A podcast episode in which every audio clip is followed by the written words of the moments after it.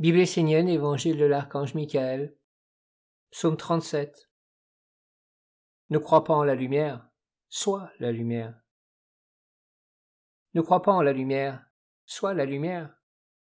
Ne sois pas chaud puis froid, sois constant, fidèle et vrai. Incarne la lumière sur la terre, rends-la vivante dans le monde des hommes. Aie confiance en ce que tu sais, puis sois déterminé une fois pour toutes.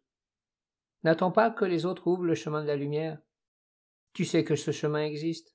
Tu as donc la responsabilité de l'amener sur la terre. Arrête le doute et l'incertitude. Ne place pas le monde divin dans la faiblesse. Tu as prié, tu es allé vers la lumière, tu as demandé l'ouverture des portes du monde sacré. Aujourd'hui n'est-il pas juste d'honorer et de glorifier par ta vie et tes actes ce que tu as reçu de ton Père? Ne sois pas un enfant ingrat qui pense que tout dans la vie lui est dû.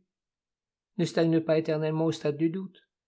Ne te satisfais pas non plus d'un vague espoir. Sois sûr de l'authenticité de ta vie, de ce qui vit au plus profond de la vie. Dieu est la vie. Alors mets ta vie en mouvement pour réaliser une œuvre grandiose, une œuvre pour ton Père. Sois un pilier du monde divin.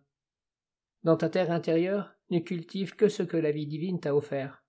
La possibilité d'être un représentant, un visage, une parole, un corps de manifestation du monde divin.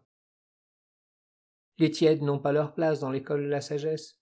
Seuls ceux qui ont vécu le mystère de la lumière, jusqu'à l'intégrer, peuvent parler et agir au nom de la présence divine. Les autres doivent se taire et apprendre jusqu'à devenir des sages. Alors ne sois plus dans le doute, mais marche avec ardeur vers la sagesse. Si tu es vivant, c'est que Dieu existe. S'il t'a ouvert les portes de la lumière, tu n'as pas d'autre choix que d'aider à la réalisation de son enseignement sur la terre, que de faire de ta vie une œuvre divine et utile. Une telle vie apportera quelque chose de nouveau, et conduira toutes les civilisations des hommes vers une lumière plus haute. Cela vaut pour les hommes, mais aussi pour les pierres, les plantes, les animaux, en communion avec les maîtres, les anges, les archanges et les dieux. N'attends pas qu'un autre féconde ta vie et fasse ce travail à ta place, mais lève-toi et engage-toi puissamment dans les œuvres de la lumière.